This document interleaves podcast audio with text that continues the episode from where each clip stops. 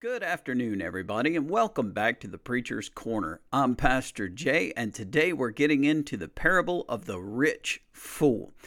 And this is a beautiful parable, very important one for us today because in the United States it seems as though we, we have a multitude that would still claim to be Christian, yet often we find their God is truly in their belly or in their pocketbook. And so this parable is one that is going to be necessary for us to be able to, to glean from. But is it really a parable?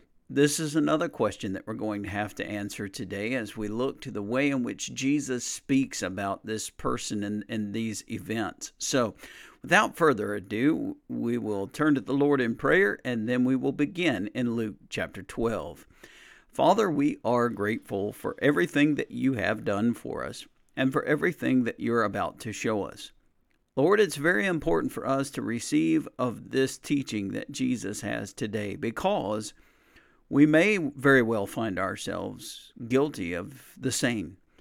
And Lord, if it's the case that we could find our place at repentance so that we may be able to turn back to you and back to what is most important to you, and that is the welfare of your kingdom. And so, Lord, we give you praise for this opportunity and ask that blessing upon our hearts and upon our eyes that we may see and hear and come to a knowledge of the truth in the Holy Spirit by Jesus' name and for his sake. Amen. Okay, guys, we're going to begin in Luke chapter number 12. We're going to start off in verse number 13. We're going to work our way through this particular parable unto verse number 21. And the scripture reads And one of the company said unto him, Master, speak to my brother, that he divide the inheritance with me. And Jesus said unto him, Man, who made me a judge or a divider over you? And he said unto them, Take heed and beware of covetousness, for a man's life consists not in the abundance of the things which he possesses. And he spoke a parable unto them, saying, The ground of a certain rich man brought forth plentifully. And he thought within himself, saying, what shall I do? Because I have no room where to bestow my fruits. And he said, This will I do. I will pull down my barns and build greater, and there will I bestow all my fruits and my goods. And I will say to my soul, Soul, you have much goods laid up for many years. Take ease, eat, drink, and be merry. But God said unto him, You fool, this night your soul shall be required of you. Then whose shall those things be which you have provided? So is he that lays up treasure for himself and is not rich toward God. Now, uh, verse 21, a very important point that Jesus was bringing out about these two guys that were fussing with each other concerning an inheritance that they would receive, is the fact that, that being rich toward God is, is being rich toward the work of God, toward the things of God, towards the house of God, towards towards the, the people of God whom you know need assistance. All of these things would would be the the point of being rich toward God keep in mind from from what the teaching was that Jesus gave in Matthew 25 that that we see beginning in verse number 31 the those that Jesus would say well done good and faithful servant versus those who said depart from me you workers of iniquity as being before the throne of God and the sheep being sh- sheep being separated from the goats. Is the teaching that Jesus gave as concerning Inasmuch as you did to the least of one of these, you did this for me. When I was thirsty, you gave me to drink. When I was hungry, you gave me to, to eat. When, when I was naked, you clothed me. And when I was without home, you sheltered me. When all, all of these different things. And then, if you recall in Matthew 25, the disciples of Jesus said, well, When did we clothe you? When did we feed you? When did we visit you in prison? When, when did we do all these things? And Jesus said, Inasmuch as you did this to the least of one of your brethren, You've done this to me. And so when we connect what Jesus taught there with what Jesus is saying to these these men who are fighting over an inheritance that they're looking to Jesus for an answer to who gets the inheritance, Jesus said, Y'all better be both better be careful because your desire is more in the things than in the purpose of those things. Did you hear that? Your desire is more in the things than in the purpose for which those things exist. Now, why do all things exist? Answer to glorify God and to glorify His kingdom. And so the wealth that I may possess is for the purpose of God's kingdom. The status that I may have obtained is for the purpose of God's kingdom. The connections that I may hold are for the purpose of God's kingdom. As we discover from being born again and entering into the faith that everything God has blessed us with up to this point and all the connections we may have within the world and all of the wealth and possessions that we may have obtained all of this is summed up in Christ as the blessed giver to us, and thus is for His command to be able to be used for His glory. And so when when he says here in verse number 21, he says, "So is he that lays up treasure for himself and not and is not rich toward God. The point of being rich toward God, and maybe this is something that, that we need to hear today. The point of being rich toward God is for those blessings that we do have. Now, this doesn't mean that every Christian is going to be wealthy. I certainly, for one, am not. And there are a lot of folks that are, that are in my sphere of connection, people that I'm close to, that are not wealthy either. And so what we find is is that it doesn't necessarily mean that because we're children of God that we're all going to be rich as concerning the world's definition of wealthy, a lot of money in the bank, a lot of cars, a lot of boats, a lot of houses, a lot of this, a lot of that, a lot of the other. But in those things that we have been blessed to uh, obtain or possess, that, that we know have been given as gifts of the Lord, are, are ours for the good pleasure of the Lord to use in his kingdom. And so, if we truly be rich toward those things that are of God, then we acknowledge that that wealth is, is for the purpose of being a blessing to God's people, God's house, God's kingdom and ultimately the lost that we would be seeking to bring to a knowledge of Jesus Christ. But this isn't the, the nature of this people's heart as is revealed in Scripture here, beginning in verse number 13. As you consider these guys, listen to what they have to say. And one of the companies said unto him, Now the company being that, that innumerable multitude that has now surrounded Jesus, while the Pharisees and the scribes, those lawyers, were still fussing at him, of course. And you remember that Jesus earlier in the, the yesterday and then on Friday he would warn uh, his disciples not to carry the same leaven of the Pharisees, being hypocrites themselves, but that they remain true to the ministry that Jesus has blessed them with in the service of their King, and that they be a faithful people to to give instead of take, to serve instead of require service, to bless instead of require blessing. I mean, the whole nine yards, basically being antithetical to everything that the Pharisee was. And so we find that that at this point Jesus would be dealing with one in a group among this multitude of people and and he would say unto the company of, of the one in the company that would come to him he would say uh, or rather, they would say, just one second, what I'm working on now is making my phone hush up because it's trying to talk to me. But it said in 13, one of the company said unto him, Master, speak to my brother. So they're coming to Jesus and they're saying, Okay, Jesus, I need you to be the middleman here because my brother just won't listen to me at all. And by the way, this is a fam- familial connection. This is family that is fighting with each other. And I see this happen all the time. In fact, I've seen, even within the churches that I've served, among the people that claim to be Christians, a battle that happens even before the death of their of, of what should have been their loved one. I mean, there should have been enough respect and love that existed that they wouldn't be fighting over the inheritance and the things of the person's house and the things of the person's bank account while they're still sitting there alive.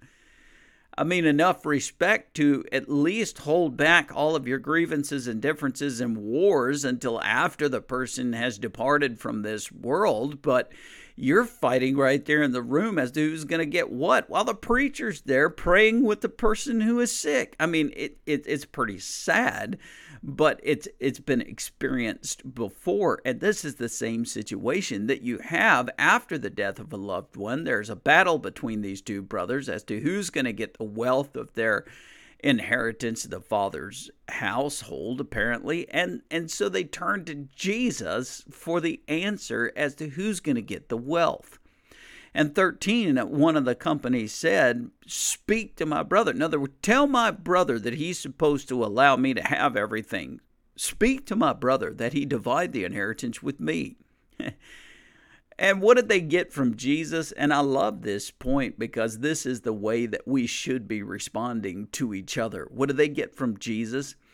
Jesus said to them, Man, now this is a generic a, a generic term that would be made to both of them. In other words, when he said, Man, who made me a judge or a divider over you? When he said man, he wasn't addressing the specific person. He was addressing both of them. But what he did in saying man was lump them together in the same category as being equals. Whereas one may have been older than the other, and the younger desiring to have a part of the inheritance, where the older who who had received the inheritance is not interested in doing anything for the younger, regardless of how this scenario would play out. We see that when Jesus addresses them, he addresses them as equal. He called them man. He didn't say older or younger. He just simply said man, as in Adam, as in mankind. He said, Man, who made me a judge or a divider over you? Now, there's a difference that's being spoken of here concerning the judge and concerning the divider. There's a difference between what is happening in the context of what these guys are coming to Jesus over and the reality of who Jesus truly is as given authority by his Father. and so, indeed, Jesus is the judge over both of these guys but not as concerning the wealth or the provisions of a father's household or of the, the goods of this earth. Jesus is the judge over their soul and over their life. And we discover the reality of him being the judge as we get into his teaching when he explains to them the, the fallacy of their thinking concerning the way that they're treating each other. And so Jesus is going to judge them, but he's not judging one over the other as concerning the earthly wealth that they're both trying to obtain. Jesus is judging them both together concerning the wickedness of their heart and the covetousness of their, of their heart, dealing with their desire of things on the earth instead of those things which be in heaven. Now, contrast this with what the Apostle Paul taught in the book of Colossians in chapter number three, when, when he would say in the first verse, he said, If you are a child of God, then set your affection on the things above, not on the earth. He said, Set your heart to, to Christ and, and the heavenly realm instead of those things this earth, understanding that you were dead and that it was Jesus who has brought you back to life. And so all of those death, all of that death, rather, I should say, that, that you were in your trespasses and sins is revealed in Ephesians chapter number 2 and verse number 1. When the Apostle Paul also would say, For you were dead in your trespasses and sins, being under the power of the prince of the air, being a child of disobedience, and, and, and in this world separated from God. And so there was a period of time in which you were dead, but now that you have come to Christ, now that you have received Yeshua and, and you have believed in the power of the Father through the Son in his sacrifice as, as he offered him to pay the penalty for your sin, you've been born again. You're no longer under that penalty. You're no longer under the authority of the world nor of, of that old devil that would, would so easily rule over your heart before Christ. You're no longer stuck in this, this world because you've been delivered by Jesus and, and the Spirit has sealed you under the day of redemption. You are one of his purchased possessions and through adoption, a son or a daughter of God. Hallelujah. And so it is given to us to be mindful now not of our own desire, nor of our own treasure, nor of our own will or want, but that we would be a people very earnestly paying attention to our Father's will, paying attention to our Father's kingdom, paying attention to our Father's wants, so that we may be able to please Him by serving Him in this kingdom that He has established us in while on this earth so that in the day that we do meet Jesus, we will meet him like the sheep did, where we, we won't realize the multitude of blessings simply because we provided food for those that were suffering. We provided water for those that needed. We provided shelter for those who were out of the cold. We provided clothes for those who needed it. We we did some of the most simple things that are in this life to be able to do that don't cost us much. Just simply cost us a little bit of love, really. And and in in that little cost we may have to face in this life that that others would receive of a blessing and that we would meet God with such a clear conscience. You think about a person who has several hundred thousand dollars and there be a need of a person who might need four or five thousand. What difference is that that amount to a person who makes a multitude of hundreds of thousands? But in that we would be considering this person that has this need and then go, mm, you know, I might give them 10 or 20. I might give them 100. When I, easily the, the whole sum could be produced. Then we discover that we stand before Jesus and he said, Look at the amount that I blessed you with, and you couldn't even take care of this need that one of your brethren had? Really? Inasmuch as you did not do to the least of these, I'm not going to do for I mean, when you look at yesterday's point of confession and denial, and he said, If you confess me before men, then I'll confess you before my Father. But if you do not confess me before men, I will not confess you before my Father. If you deny me before men, I'll deny you. So it's very important for us to understand that as we come into this gentleman who, who would present himself before Jesus to say, Tell my brother that he's supposed to give me a piece of mine inheritance. And Jesus would then look at them, even though he is the judge over their soul, he's not come to be the judge of people's inheritance. That should be already settled between the children and the parents. And thus he, he comes and he says, Who made me a judge or a divider over you? And by the way, that's a very important point that I want to make also. Just as it wouldn't be Jesus's position to judge what the parents should have trained the children to respect, just as it, just as it isn't Jesus's position to have to judge between an inheritance of a brother and a brother because it should have already been settled by by the family before the death of the loved one, is the same point as it isn't the church's job to train your children up in the knowledge of the Lord.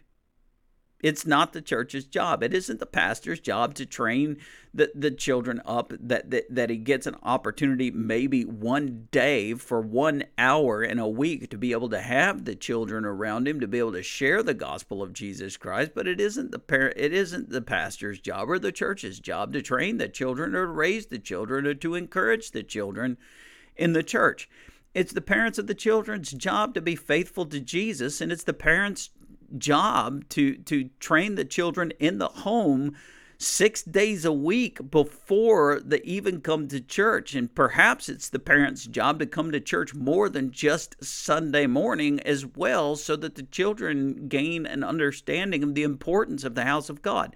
But if the parents fail in their in their work given to them by God to raise up their children in the nurture and admonition of the Lord, and they do not train their children to be obedient to Christ because Well, probably the parents are not obedient to Christ, but chasing after their own lust. And so the children learn the lust of the parents, and children follow after that lust instead of God which is why we have such an exodus of of the generation Z they're called now or the millennial generation that would be after me or generation X. That is me that you don't find much in the church anymore nowadays because we learn from our parents to chase after the lust of the flesh instead of chasing after the purity of God. And and thus you have this exodus and, and then you blame the church because somehow it's the church's fault that your children haven't learned or you blame the pastor you blame everything else but looking in the mirror to discover the actual root problem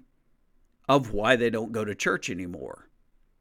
It starts in the home and the truth is revealed right here when when they come to jesus saying well you tell him that he's supposed to do this for me. And jesus said look i'm not going to get into this. I'm not going to deal with what with your issues that you have within your own family. That was a responsibility of your parents. That's a responsibility of, of, of your family to have ironed this out. It's not my place. And that's true for for the children of a church. It's true for for so many things elsewise, there is a responsibility to the individual Christian to desire God. There is a responsibility to the individual Christian to attend and show up and actually apply themselves to growing in the Lord. There's a responsibility to being a Christian. And if you if you think that everything's just going to be handed to you and this is the way that Christianity should be, no wonder you're falling away from the faith. It's because even Jesus isn't going to just sit there and and hand feed you everything. Jesus and the Father expect labor. They expect discipline. They expect work on your side. And if you haven't been doing that, uh, I'm thinking it's time to repent. It's like, oh, Pastor, you always just so rough. Maybe it's just so true and it hurts. I've dealt with it too. I'm guilty of it as well. But he goes down, he says, Who made me a judge or a divider over you?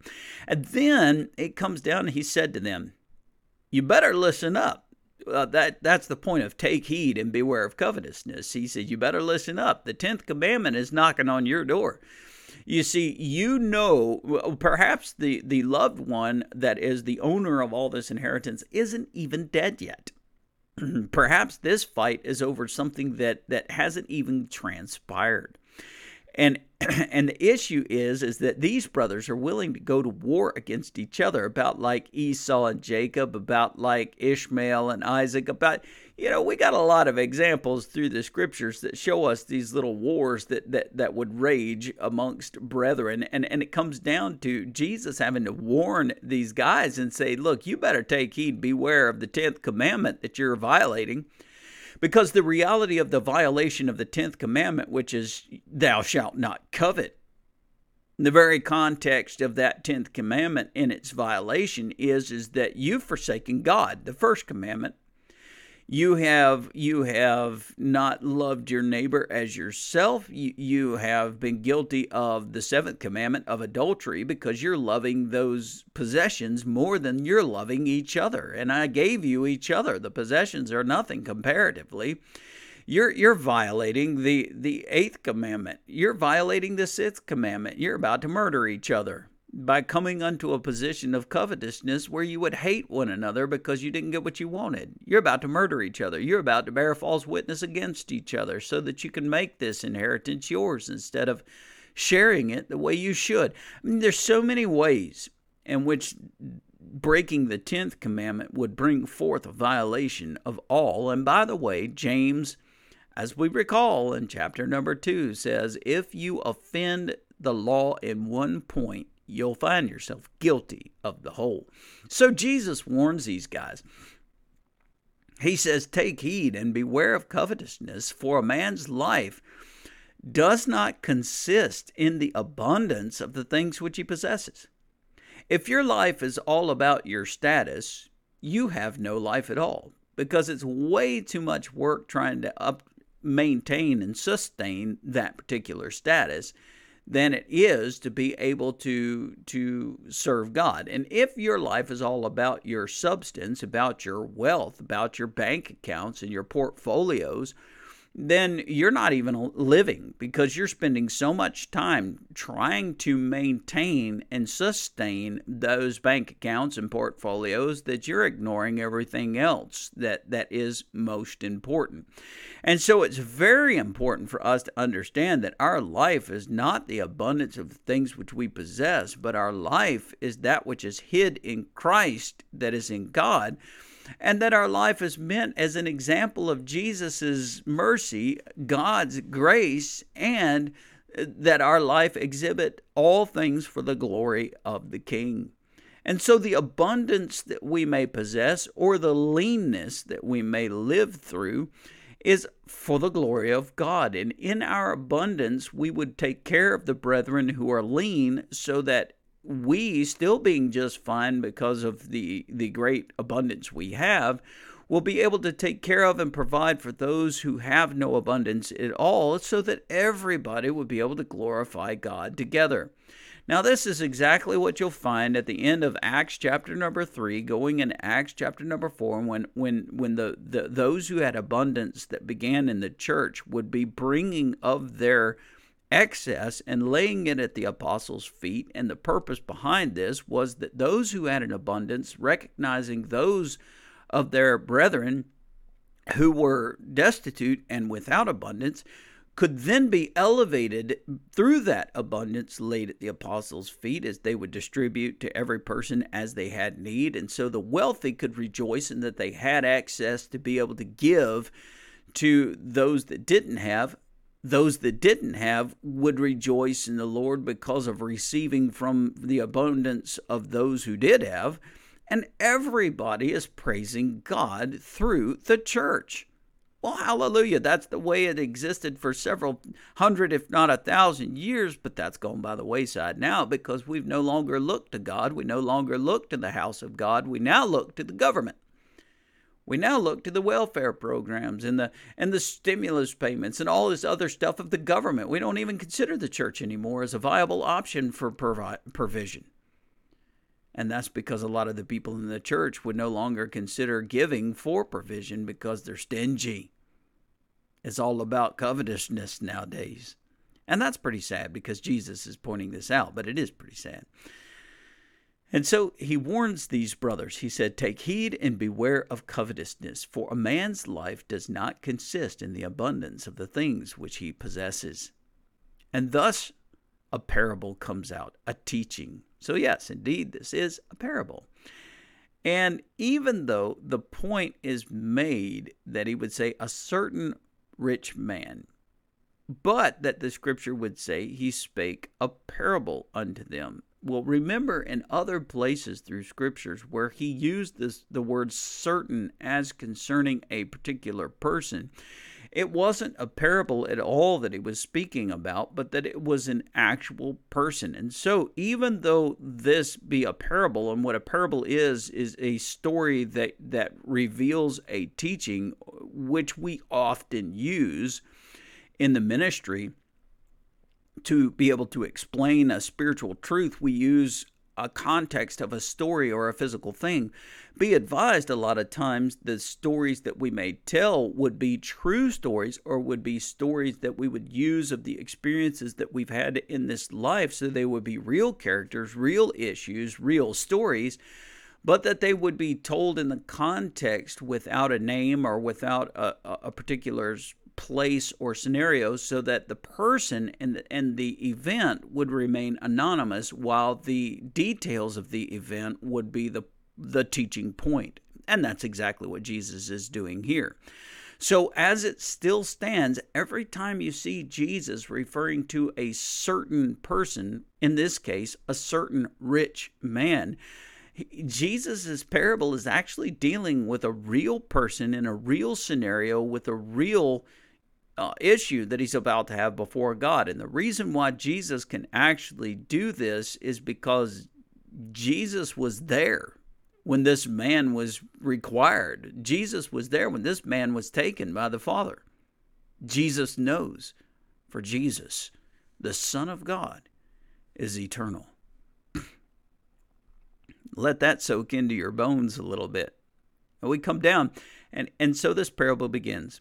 The ground of a certain rich man brought forth plentifully. Now, this rich man is a landowner, he's a farmer, he's he's planted a crop and and as is his way throughout his years of being a farmer, in this particular planting season, the ground was blessed and brought forth plentifully and and it was kind of baffling to him I do believe because in verse number 17 as he thinks within himself what shall I do well, if he's uh, accustomed to having a regularly large crop season, this would not be a necessary thought for him because he would have already adjusted his life to be able to have the barns necessary to, to be able to pull in such an abundance of crop. But this guy is is experiencing this abundance as as kind of a first, and it was shocking to him that he would receive of such a, a plentifulness of his of his crop. And so he thinks to himself, as often we have when, when we were not expecting such a return from from maybe our taxes, or we weren't expecting such a return to come to us, or someone uh, of the brethren of the Lord had blessed us with with an amazing sum that just walked up and said, "The Lord has laid this on my heart, and I, I believe firmly that I'm supposed to just give this to you." And they a check is presented to you and you look at it and you go, Oh my Lord, what in the world were you talking to them about? How did this come to pass? It's the same thing with this man that had the abundance of the crops in his field. And he thought within himself, saying, What shall I do? Because I have no room uh, to put my, my crop, I have no room to put my fruits. Then he comes up with a plan. And that is often the case of the things that we do. We start to devise a plan. Now, be advised, that plan is not necessarily us praying unto the Lord and seeking His advice or seeking His direction as to what we're supposed to do with this new abundance that has come into our possession. But oftentimes we immediately start drafting up plans within our heart. We start thinking about ways in which we could utilize th- this abundance. We start thinking about uh, different directions that we want to want to save, we want to invest, we want to do, and, and and it's all us. And really, rarely do we find ourselves in prayer before God, seeking for His His will in that abundance. But we must recognize that the abundance came because of of the Lord putting it on someone's heart to give to us. And so it's needful to be understood that when the Lord puts something on somebody's heart to do, that it must be for a purpose in his kingdom through us, that we, as we receive this abundance, would stop and go, hmm, okay, Lord, I've received this and I've already come up with 15 things I could do with it, but not my will, thine be done. What will you have me to do? That would be the better thing. But these two brothers, they're not thinking that as concerning the inheritance, and that's why Jesus gives them the warning and gives them this parable. So, this guy, he says, I know what I'll do in verse number 18.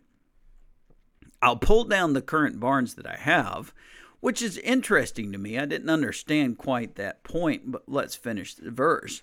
I'll pull down the barns that I have, and I'll build even greater ones that I may be able to, to store the new abundance of all the fruits and goods that I've obtained. Why pull down the old barns? Why not just keep those and then build new ones beside them? What would be the purpose behind pulling down something that has been perfectly good and operational that you've used for how long? Decades, maybe? Even if it was a family estate, centuries that would go by, that these barns were perfectly good. Why would you tear them down so that you could build greater ones when you could easily just build greater ones on another plot of land? But then it struck me this person wasn't willing to, to let go of one square foot of land that he could possibly till up to be able to have an even greater abundance outside of the new abundance that he's obtained. So if he tore down the barns that were in their current location, he could rebuild bigger barns within that location, thus not messing with any additional land that he could uh, potentially use for planting. And so this cat was so enthralled with the abundance that he had obtained through this one season that he was willing to try and break up every ounce of land that he had left that he could muster to be able to plant instead of accepting the gift from the Lord and and using it for his will. In fact, there wouldn't have been a need to build greater barns when indeed he could have filled his barns to be perfectly satisfied for a new year of, of life, but then could have taken from the excess of what wouldn't go in those barns and gladly sharing it with all of his neighbors and especially those whom he would see that had need.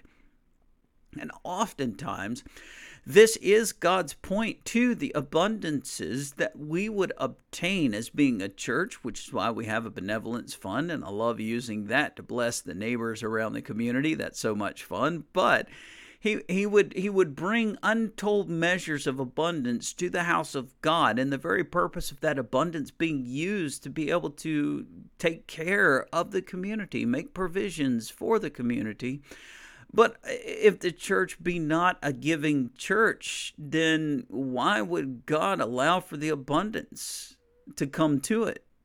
What good is that abundance going to do if it doesn't function the way God purposed it to and being a blessing to others? And thus, we find that that that the same is true. If if I am a wealthy individual, and that wealth be be all locked up and stored up and hidden away. Now I'm not talking about not being a good steward over the blessings that God has given, but certainly from the core of the wealth there is an excess, there is an abundance that rests on top of that that easily could be a given for community, given for church, given for missions, given for uh, plenty of things that would be in God's kingdom to be blessed. But if I refuse that excess, what makes me even think that God would allow for me to continue making that excess? And it it's so important to realize what Jesus is teaching here. And so he says, This will I do in verse 18 I'll pull down my barns and build greater, and there will I bestow all my fruits and my goods. And I will say to my soul, Soul, it's like saying, I'll I'll say to myself, uh, self, you've you've got a lot of goods laid up for many years. Praise God, I don't have to worry about working again. I'm just going to eat, drink, and be merry. Hallelujah. So happy I can retire early. But then God sees the nature of your heart. And God deals with you thus. Look at what God sees and what God says. Verse number 20. But God said to him, You fool, you fool. You think that all of this was bestowed upon you for you? You think that I allowed this great crop, this great abundance to come to you so that you can lock it all up in greater barns and keep it all to yourself instead of being the blessing that I expected you to be? You think that I'm going to do this for you and that you're going to be able to retire early when I said um, if a person doesn't work, then they shouldn't eat. And the fact that if, if you labor with your hands, you won't get into a lot of evil because if you're not doing anything, you have plenty of time to think about evil thoughts and the things that you could wickedly do. Do you honestly think that this is the case, that I will do this? He said, You fool. Ouch this night. Oh, by the way, we don't know when God's going to come for us. We have no idea when our last day shall be or our last night if we make it that far. We don't know the appointment that we have with death, but we do know that it is appointed unto man once to die and then to face a judgment. And that's exactly what happened to this guy. This night your soul shall be required of you. If that's the case, who gets all of the, the abundance of this guy's land, his wealth, his possessions? Who, who's going to get all of that? Well, the answer to that point is who knows because that guy didn't spend any time establishing his inheritance and, and making known his wishes. He spent all of his time trying to build more and more and more and gain more and more and more. He was so invested in himself that he didn't care about his, his children, possibly, or his wife, or his his family. He didn't care about anything but him, and that's the warning of, that Jesus gave of these two brothers. He's so invested in getting the treasure that you're missing all of the blessings of God. And thus Jesus said, So is he that lays up treasure for himself, who's consumed in himself, who's full of himself, and he's not rich toward God. Oh, brethren, that we would be a people rich toward God, toward God's work, toward God's kingdom, toward God's God's children, toward toward ministries that make a difference in procl- the proclamation of the gospel, towards all of these things, that we be a people rich in God through giving and blessing, and thus being blessed and being provided for by God. Father, we thank you. And we praise you for this time together in Jesus' name and for his sake. Thank you for being with me this Wednesday, and may God bless you and keep you and cause his face to shine upon you. And I look forward to tomorrow as we move forward from this point to a position of not being anxious because God's got this. And so, God bless you. Take care.